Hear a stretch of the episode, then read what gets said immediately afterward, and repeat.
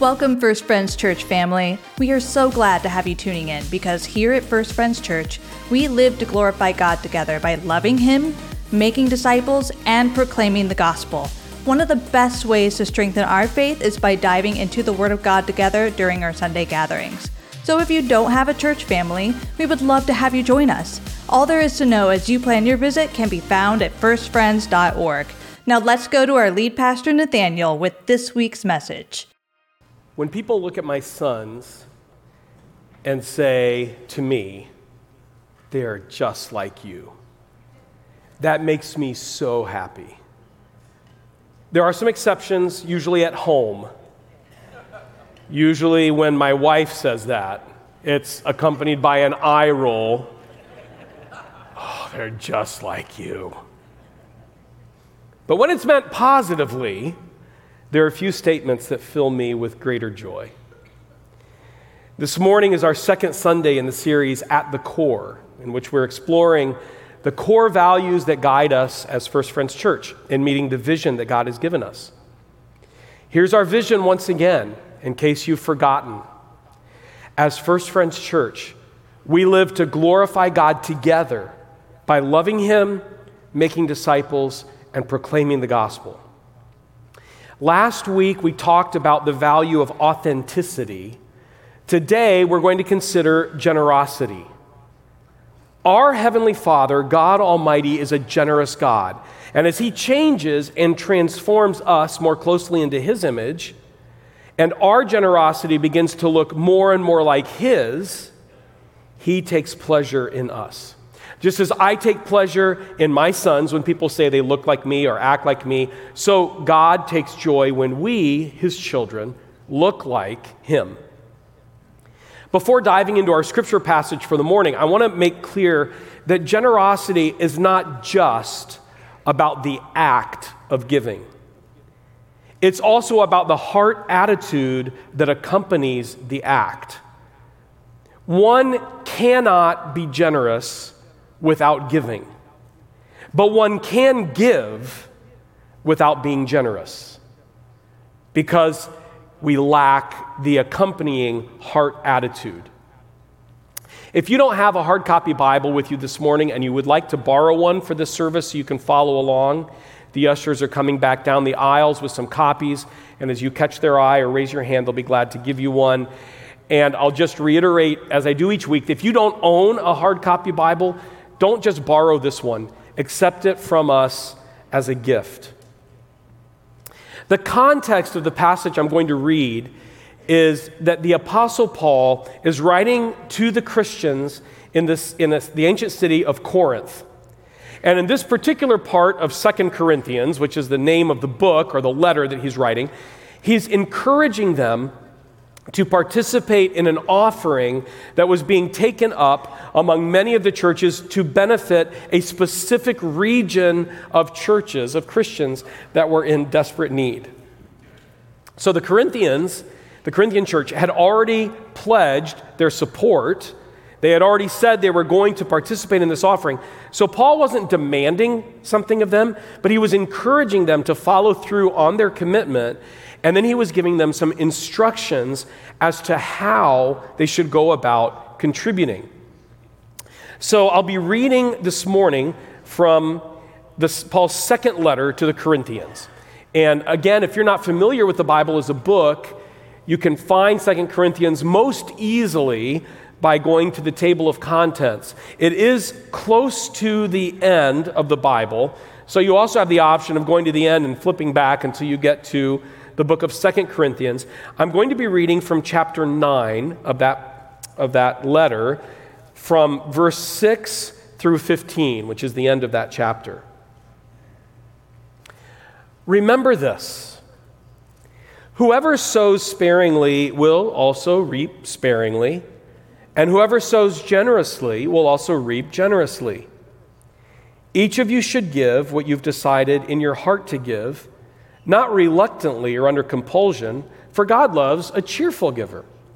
And God is able to bless you abundantly so that in all things, at all times, having all that you need, you will abound in every good work. As it is written, They have freely scattered their gifts to the poor. Their righteousness endures forever. Now, he who supplies seed to the sower and bread for food will also supply and increase your store of seed and will enlarge the harvest of your righteousness. You will be enriched in every way so that you can be generous on every occasion, and through us, your generosity will result in thanksgiving to God. This service that you perform is not only supplying the needs of the Lord's people, but is also overflowing in many expressions of thanks to God. Because of the service by which you have proved yourselves, others will praise God for the obedience that accompanies your confession of the gospel of Christ, and for your generosity in sharing with them and with everyone else. And in their prayers for you, their hearts will go out to you because of the surpassing grace God has given you. Thanks be to God for his indescribable gift. This morning, we'll be looking at four aspects of generosity taken from this passage the principle of generosity, the manner of generosity, the foundation, and then the results of generosity. So we begin with the principle. Paul starts this section with a, a simple, logical farming analogy. He compares our possessions, our money, to seeds in the hands of a farmer. And by possessions, he's primarily talking about money. It's, it's fair to extrapolate this principle to include time and talents because we often speak of sharing or being generous with our time, talent, and treasure. So it's fair to do that, but I want to be clear that in this context, he is specifically talking about money. And I know that there are many people who think that the church talks too much about money, or at least some churches. But money is a big deal. Jesus addresses it regularly. Scripture talks about it a lot, far more perhaps than maybe some other hot button topics that we feel far more free to discuss within a church context. God addresses money because money is often a problem, I think, as we can all attest. Money's a problem when we don't have enough. Money's a problem when we have too much. Money's a problem when we have just enough. Scripture says that money is a root of all kinds of evil. It's not evil in itself, but it can lead us so easily into idolatry, right? So here, Paul is, is talking to these Christians, these early Christians, and he's talking about money. And the principle that he lays out is really simple. It's not earth shattering at all. If a farmer plants just a few seeds, their harvest is going to be small. If they plant many seeds, then their harvest is going to be far greater. It's simple logic. Paul then takes this farming truth and applies it to the finances of those who are disciples of Jesus and the children of God the Father. If we plant or sow our possessions grudgingly and minimally, the harvest that we will receive is likewise going to be lean and miserly. But if we sow liberally and freely and sacrificially, the word he uses here is generously, the harvest that God gives will, will be abundant. Now, I, I do want to just caution us, we'll address this a little bit more later on. The harvest that God promises is not necessarily a harvest that's financial. And that's often where we also get in great trouble. We're like, oh, oh, if I if I sow generously, I'm going to reap generously and it's going to be money. But we'll see in a moment that's not necessarily true. But this principle, it's, it's the underlying one upon which Paul bases what follows, what he's going to say next. And that brings us to the manner of generosity. So he establishes first the principle, then he goes on to describe the manner of giving. What should our giving be like in order to be considered generous? The first point is that a disciple of Jesus should give. We should be generous. Each one of you should give. That's how Paul begins the next verse. Each one of you should give. So that applies to everyone. Dr. Scott Hafemann, a New Testament scholar, puts it this way giving is to be free, but not optional. Because a lot of us read that verse and we might think, um, each one should give what he has purchased in his heart to give, what they have uh, purposed, rather, in their heart to give. Oh, so I could give zero. You can. That's not what the verse says. It says that each one should give, and we need to make sure that we take that to heart. Um, and, and you notice that this doesn't differentiate by age or by income or by amount of savings or investment or economic or social status. It's a principle that a disciple of Jesus should give. Which always is going to lead us to the next question How much? How much? You know, Paul answers that, but not very satisfactorily. We would far prefer, I think, that he give us a black and white amount or percentage, and we would prefer that he tell us whether that's on the net or the gross, and we would prefer that he tell us how often it needs to happen. We would still rebel, but we would like to know what we're rebelling against. Each one should give what we have settled in our hearts to give. So, in other words, the measure of amount is based upon our hearts being at peace with ourselves and with God on the amount or percentage or frequency with which we give. So, this also means it's not about comparison. It's not about looking at, at what the person next to me or my friend or my relative gives. That's not part of the equation. Today, when we ask how much we should give, though, I think what we're usually asking, or at least the subtext, I can speak for myself. The subtext, the real translation of that question is what is the least I can give and still be okay with God? And I think if we're honest with ourselves, many of us, I'm not saying that's all of us, I'm saying that that's me. And I've shared with you before during our series, A Generous People of a Generous God, how um, some of my story, and I'm not going to go into all those details again, but just the, the many different ways that I attempted to give less and still be at peace with God. They all failed. They all failed. And I realize also, because this always comes up when we talk about um, giving in a New Testament or contemporary context, the idea of the tithe, 10%. Um, and an argument is that's an Old Testament concept, which is true. It's not reaffirmed in the New Testament, the tithe or 10% of giving and returning that to, to the Lord.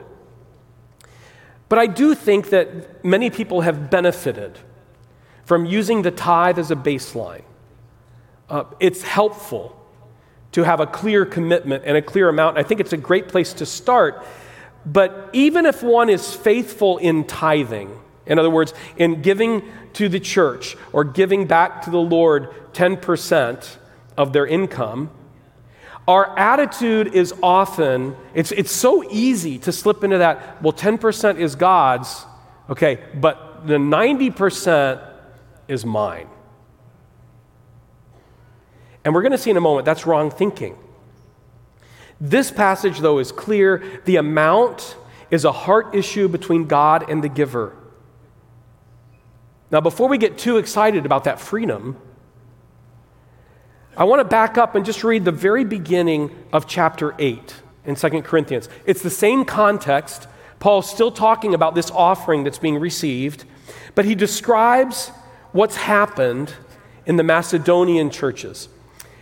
Verse 1 And now, brothers and sisters, we want you to know about the grace that God has given the Macedonian churches.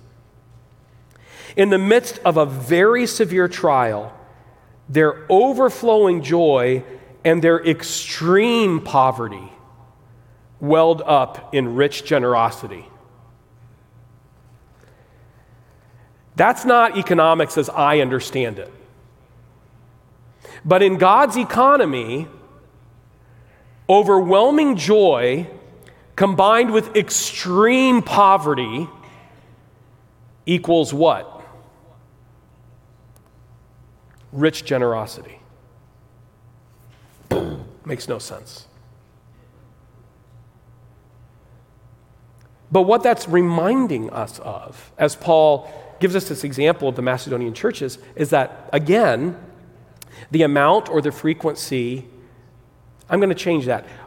The fact that we are called and invited to be generous is not based on how much we have. C.S. Lewis says that a good principle for giving is that we should give enough that we feel the pinch. Um, that is a paraphrase uh, on my part. But he says that if there's not something that we have to change about our lifestyle, if there's not a little pleasure that we have to give up here or there, or something we would like to do that we're not able to do because we're giving too much, then perhaps we should consider whether we're giving enough. And then finally, we need to arrive at the attitude of giving. This is all under the, the, the context, the higher context of the manner. You know, how we, we should give, and then how much it's between us and God being settled in our hearts before Him. But then we arrive at the attitude. It shouldn't be reluctant or under compulsion, but it should be cheerful. God loves a cheerful giver. And that cheerfulness, that's got to be sincere, right? Which is a challenge. I know that. Uh, I have, there, there, there, are many photographs that were taken um, of our family as, we were, as I was a child because we had to send out these things called prayer cards. So every so often we would take photos. And remember, this is no digital photography, so you just got to take about 50 and get them developed and hope that in one of them, the six people will all look semi decent. And I hated those, those sessions. Oh, I just dreaded them. And you know, it's all, you're like dying inside. And it's like, okay, everybody smile. And so often those smiles appear like, so this cheerfulness of giving, it's not a fake, it's not like, okay, smile. Smile while you get this injection. Smile while you're under this torture. It's God working in our hearts to make us more generous. Because remember the principle at the beginning God does not tell us that He will condemn people who sow sparingly. We really need to understand that. Generous giving is cheerful giving, but He doesn't say in that principle, God will judge those who sow sparingly. It's just a natural outplay of the way that God has created human reality and the universe. Give sparingly, reap sparingly. The Christian should give, but that which they have determined in their heart before God to give, and they should do so not with resistance or grudgingly or in comparison, but with joy and cheer. So then, let's ask the question what is the foundation of generosity? Like, what motivates it? Why can we be free, or why are we free to be generous?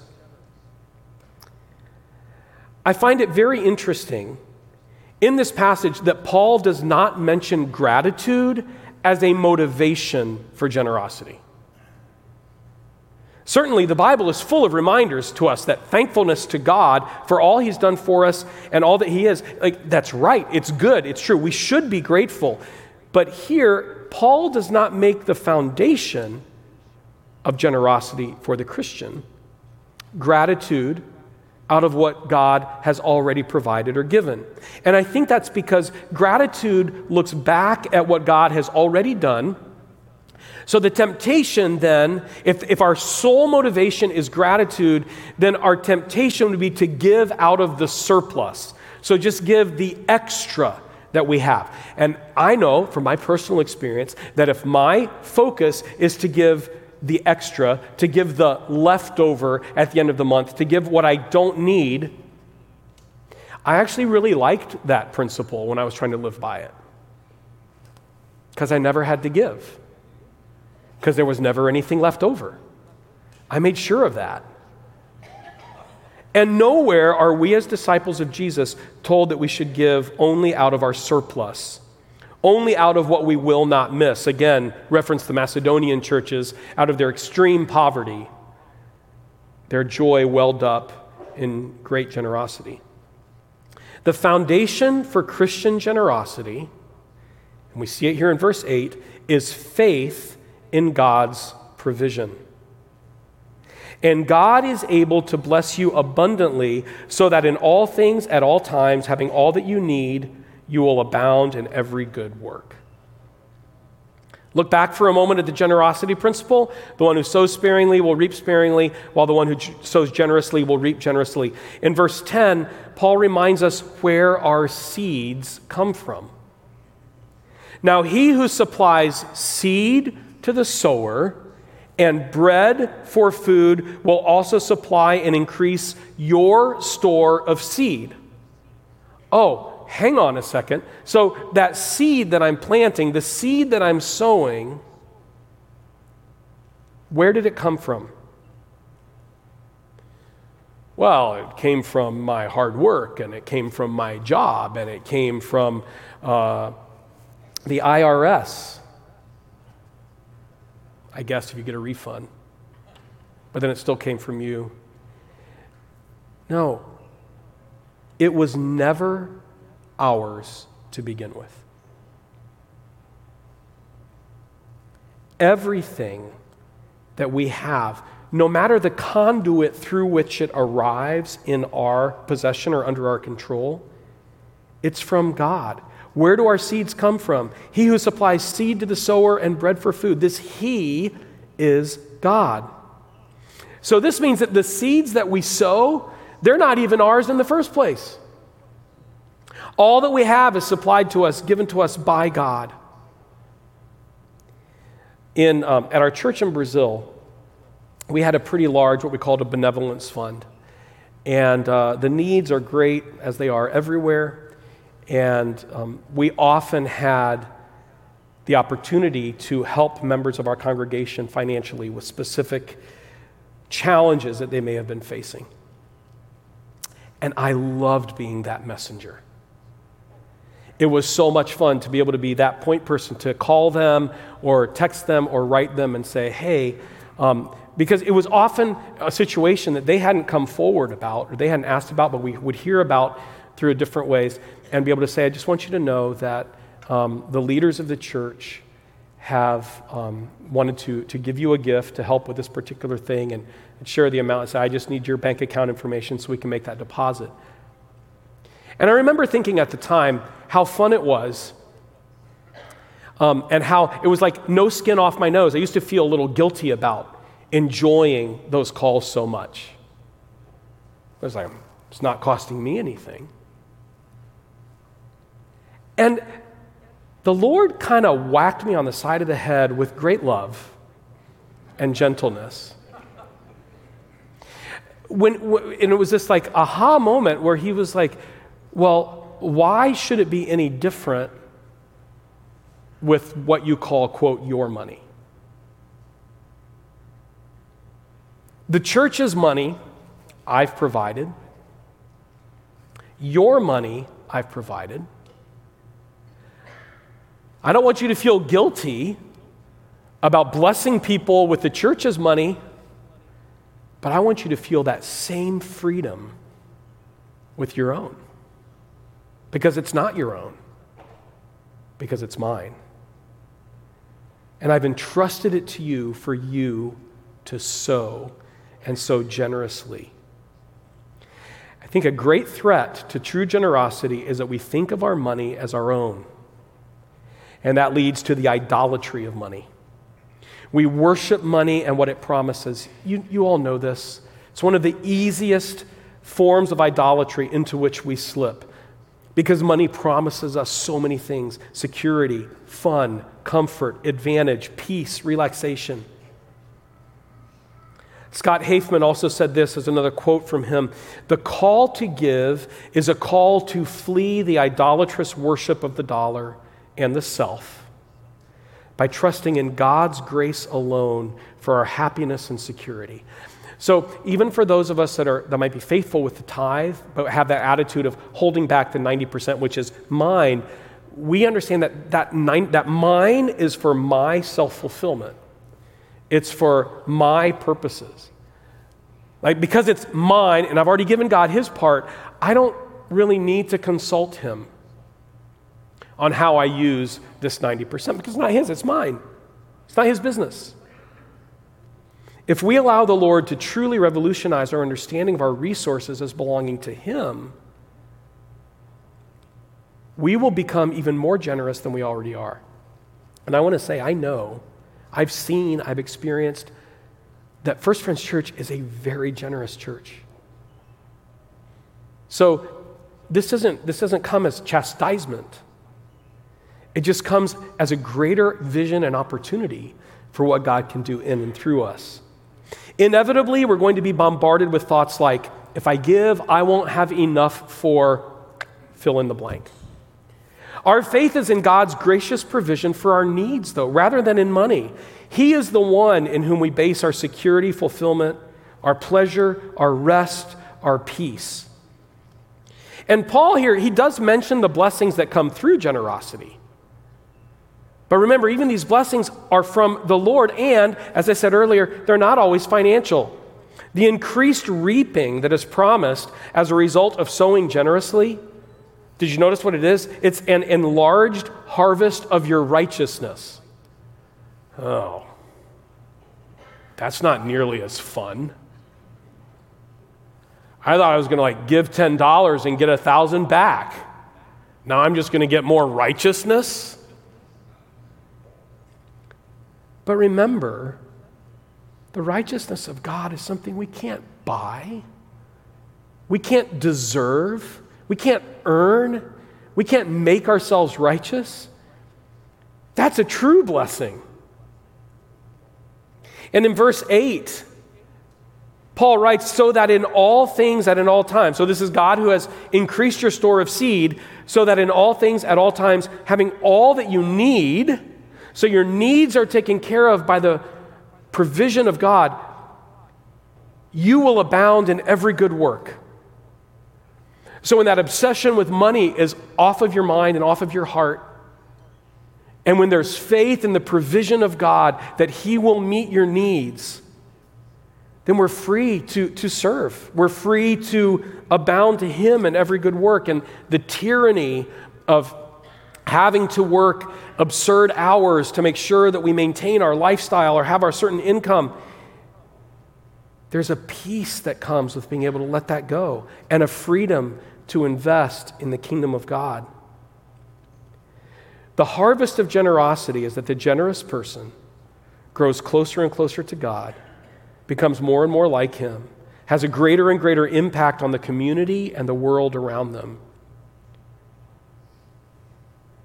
And Paul also mentions that we will be enriched in every, day, every way, not just financial, but the purpose of that enrichment is what? Increased generosity, so that you will be generous on every occasion. So we can be absolutely confident in God's provision for our needs. We don't want to, we don't want to live there. Let's be clear on that. We don't want to live in a place where we are constantly trusting God to provide, or perhaps even giving ourselves into places, uh, giving because God has led us to do so, but giving, giving ourselves into situations where we're then entirely reliant upon the Lord to provide for us, we don't like going there. We don't want, go, want to go there. That's where God's calling us to go. Because His provision is the foundation of generosity. Very quickly, I just want to touch on two false foundations right? Two false motivations. The first false foundation is God's displeasure, or God's anger, or God's judgment. Remember, there's no hint of that in this passage, none at all. I mean, there's the simple principle. So we have to understand that principle is still there. So if I plant one seed and one seed grows, one plant grows, I don't drop my shoulders and say, well, God is displeased with me. That's why I only got one plant out of the one seed I planted. God's displeasure here is not given as a motivation for generosity. So it's not a negative motivation. It's not the stick, right? It's not God's judgment. The second one, the false motivation, is the health and wealth gospel, which is not really the gospel at all. It's even a misnomer to call it that. But it teaches that if you give your money now, sacrificially now, and by giving, that usually means give to the church or give to one particular iconic minister or teacher or preacher, whatever it might be. If you do that now, if you give now, even if you don't have it, even if you can't afford it, give it now, God's going to bless you financially over and above what you give. God's an investment bank, and He's a guaranteed return There is a guaranteed return on our investment, but it's not financial. And, and under this thinking, generosity becomes a means of manipulating God. But I just want to be clear that is not even hinted at in this passage. We're promised, promised great blessings that follow a generous lifestyle, but those blessings are a growth of righteousness and gratitude. We are not to give primarily based on surplus, which is looking back to the past, nor on the hope of getting more, looking to the future. But in the present, God supplying all of our needs, faith in that, we are free to give. And finally, the result of generosity, or results, plural. I want to read just the final verses, 11 through 15, again. You will be enriched in every way so that you can be generous on every occasion. And through us, your generosity will result in thanksgiving to God. This service that you perform is not only supplying the needs of the Lord's people, but is also overflowing in many expressions of thanks to God because of the service by which you have proved yourselves. Others will praise God for the obedience that accompanies your confession of the gospel of Christ and your generosity in sharing with them and with everyone else. And in their prayers for you, their hearts will go out to you because of the surpassing grace God has given you. Thanks be to God for his indescribable gift. First result worship fueled by gratitude. Your giving will result in thanksgiving to God, overflowing in many expressions of thanks to God. Because of you, others will praise God. Have we ever thought that generosity actually fuels worship? Our own worship and also the worship of others before God. If we live into a lifestyle of generosity, one of the effects is that we grow in thankful worship for the Lord. Secondly, God, the gospel is proclaimed. Christ is magnified, the gospel is proclaimed through the generous acts and nature of God's people. This is because it reflects the nature of God Himself. Notice how Paul ends this passage Thanks be to God for His indescribable gift.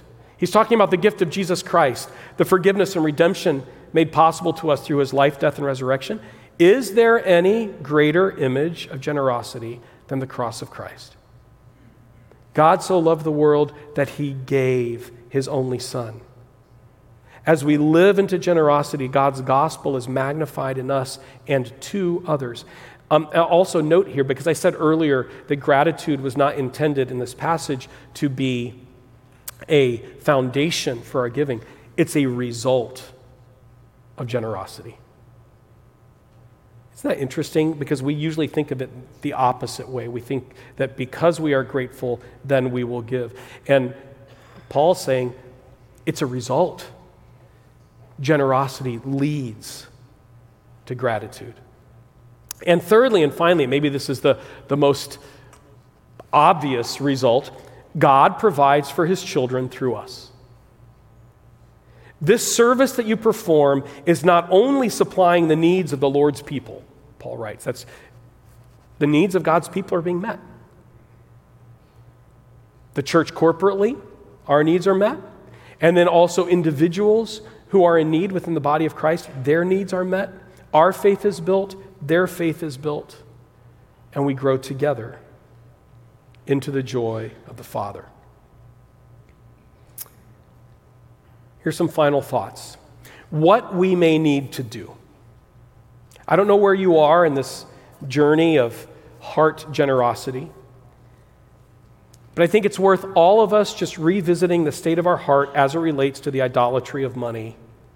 And remember, the idolatry of money can strike anybody regardless of how much or how little you have or earn it's a universal temptation. So just revisit that and say, Lord, is there, have I allowed that to creep in? Do I need to renounce the idolatry of money, of finding my safety, security, and meaning in my financial statement? The call to generosity is a call to meditate on God Himself and His indescribable gift, recognizing the effect that our generation will have is not only to meet the needs of others but also to further the gospel and promote the worship of Jesus Christ.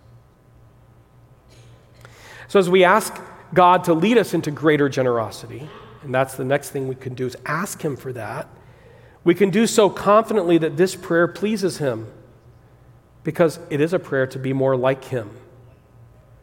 Because we, the church, we are a generous people of a generous God. Imagine how our church's gospel influence in our community would become even greater as the Lord makes us more and more like Him by deepening our commitment to and joy in generous living and generous giving. To be known as a, a generous community,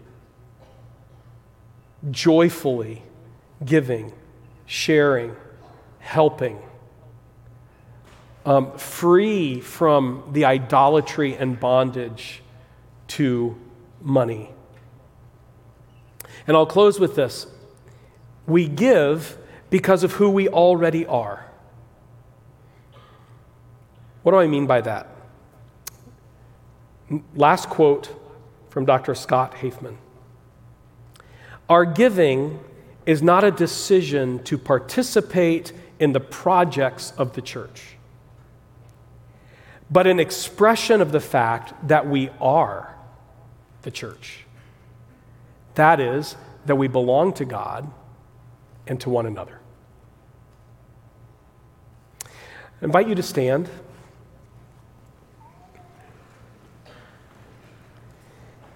We'll continue to worship our generous God through music. And as we do, I just invite you to open your hearts and your minds and your bodies to Him, who is generous, who has been, who is, and who will always be generous because that's His nature. And I want to remind you of something that I said last week when we were talking about authenticity that we have maybe this fear of coming to the altar for prayer because of what we think others may be judging us or because we think that that's kind of reserved for just major crises. But I want to see us grow as a, as a church in the culture of sharing our burdens, sharing our needs. And no matter how trivial that prayer request that weighs on you may seem, you are still invited, please, to come. The Lord takes it seriously, and we would like to as well. So if you would like to come and have someone join you at the altar and pray for you or with you or over you, come to this side of the altar. If you'd rather just come and be worship and pray bring your need, bring your joy, bring your heart to the Lord on your own, come to this side. Let's worship. Thank you for joining us for this week's message. One way you can connect further with First Friends Church is through our website, firstfriends.org. There, you can learn about our equip groups as well as our upcoming events for all ages. On Sundays, we gather at 9 and 10:30 a.m., and we'd love to see you there. Have a great week.